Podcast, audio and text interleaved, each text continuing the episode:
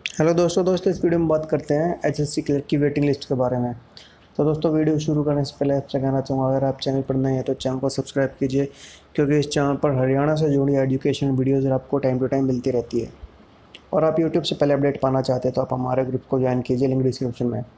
तो दोस्तों, आप सभी को पता है कि एच एस सी क्लर्क का फाइनल रिज़ल्ट आ चुका है, और आप सब इस चीज़ को देख रहे थे कि इसमें वेटिंग लिस्ट नहीं है। तो दोस्तों, इस सबसे पहली बात, इसमें वेटिंग लिस्ट इसलिए नहीं है, क्योंकि ये रिज़ल्ट अभी इनकम्प्लीट है, क्योंकि इसमें जब आप रिज़ल्ट के सबसे लास्ट पेज पर जाओगे तो उसमें भी लिखा हुआ है कि अभी ईएसपी जो स्पोर्ट्स पर्सन का जो भी रिज़ल्ट उसकी लिस्ट आनी बाकी है।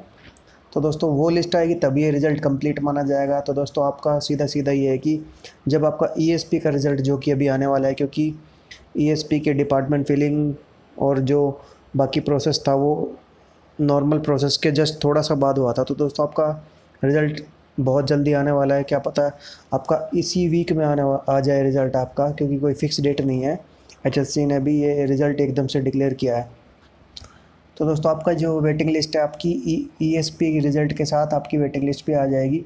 और दोस्तों, जो आपकी एक्चुअल कट ऑफ़ जो अभी है, जिस भी कैटेगरी कट ऑफ़ है, उससे आपकी दो नंबर तक करीब जो आपकी वेटिंग लिस्ट चल जाएगी। जैसे अगर जनरल की आउट ऑफ़ सिक्सटी नाइन है अभी तो दोस्तों आपकी वेटिंग लिस्ट सिक्सटी सेवन के आसपास आपकी वेटिंग लिस्ट चली जाएगी दोस्तों। तो दोस्तों ये अपडेट थी कि आपकी वेटिंग लिस्ट आपकी ई e के रिज़ल्ट के साथ ज़रूर लगेगी। तो दोस्तों वीडियो को लाइक कीजिए शेयर कीजिए चैनल को सब्सक्राइब कीजिए। दोस्तों मिलते हैं नए वीडियो में नए टॉपिक के साथ। Thank you